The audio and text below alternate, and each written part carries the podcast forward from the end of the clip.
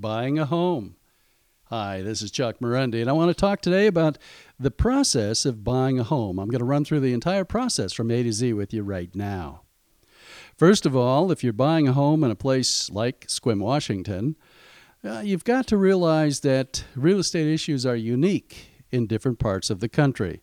So, you're going to want to do your due diligence and make sure that you're buying a home or land in an area where there are not particular problems unique to this area. That will be true wherever you buy. Just make sure that you're getting good advice if you're hiring a buyer's agent and uh, make sure you don't buy in the wrong area or a dangerous area or an area where the bluffs are falling off into the ocean or in a liquefaction area where the land could sink underwater uh, and so on.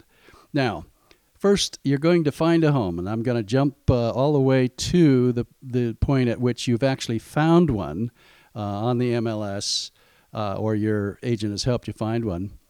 And now you're ready to make an offer. First thing you're going to do is have your agent uh, draft a purchase and sale agreement. Now, the purchase and sale agreement uh, itself in this market is five pages long, a lot of boilerplate. The first page is uh, a summary of the whole transaction with all the numbers and the basic terms. But you'll also have then attached to that five page purchase and sale agreement a number of important addendums. So, for example, you'll have an addendum for a home inspection. You may have an addendum for a septic inspection and a well inspection. And you may have other addendums too. You'll have a financing addendum if you're getting a loan. If you're paying in cash, you probably will have to have a proof of uh, the cash available for the transaction, evidence of funds, as we call it. But what you'll do is get the offer and the addendums all drafted with the uh, price and the terms, submit that to the seller, and then the seller, assuming they're represented by a listing agent, will present the offer and go over it. And of course, the seller can either accept, reject, or counter offer. Typically, there's a counteroffer unless you've found a house that's perfect and the price is uh, what you've defined as true fair market value, in which case you probably made a full price offer in a tight market. Other than that, uh, you'll have a counteroffer from the seller and then you can accept, reject, or counter again. Sometimes uh, counteroffers will go back and forth two or three times until mutual acceptance is reached, if it is reached. Once you have mutual acceptance, that's, of course, the full agreement has been signed by both parties, and you're in agreement to all the price and terms. Once you have that agreement in writing, you'll submit that to the escrow agent and the title company. They'll begin to do their uh, background work, their paperwork, and review of the title. And uh, also, then, if you're getting a loan, you'll submit that to your mortgage broker, and he'll begin the process of uh, handing that off to a loan processor and an appraiser will be appointed, and hopefully the appraisal comes in at or above the accepted price. If it doesn't, that's another story for another day. Uh, then your underwriter uh, is uh, also going to get involved once the loan processing and the appraisal is are, are, all done, and he'll have to meet underwriting standards depending on the type of loan it is an, H, uh, an HUD loan, a FHA, a VA loan, uh, a conventional loan of some kind they all have uh, their own underwriting standards. Now, you'll have the home inspection uh, within uh, the deadline uh, according to the contract. For example, you may have a 10 day or 14 day deadline to get the home inspection done. Uh, once the home inspection is uh, done, once you have the report, then you'll go over that with your buyer's agent. If there are just some minor problems that the home inspector found, well, okay, no big deal. But you're looking really, in my opinion, for anything really serious. So, water in the crawl space, that's serious. And if it can't be fixed, then you may have to terminate the transaction. And that really is, I think, the, the primary purpose of a home inspection. It's to help you terminate the transaction if you need to. Now, uh, there's again minor things. I wouldn't I wouldn't waste the seller's time trying to repair minor things, but major things, yes.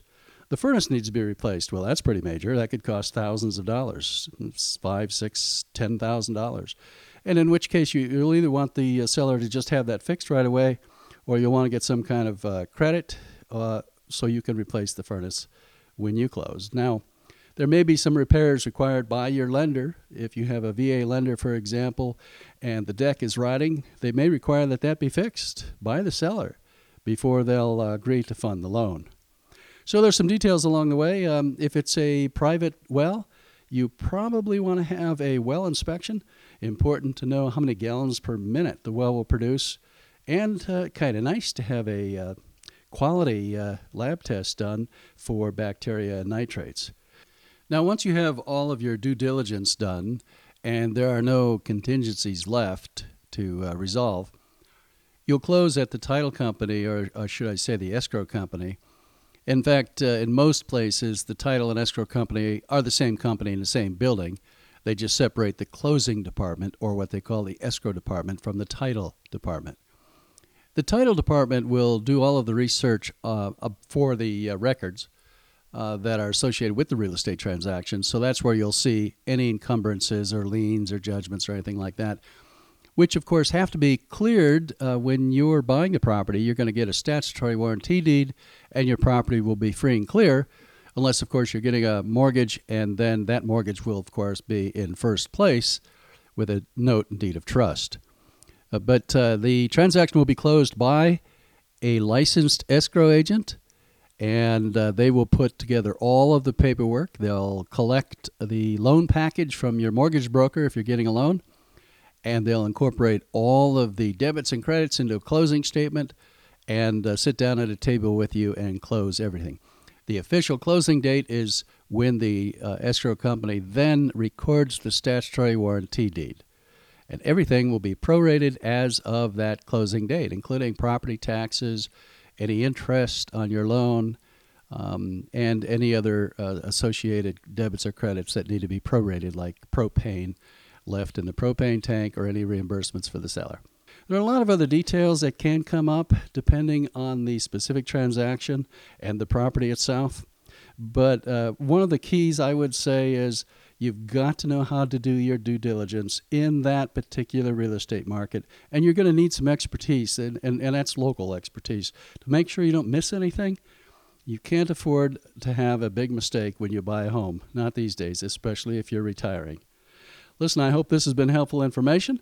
I'm Chuck Marunde, and you can read more at sequimrealestateblog.com.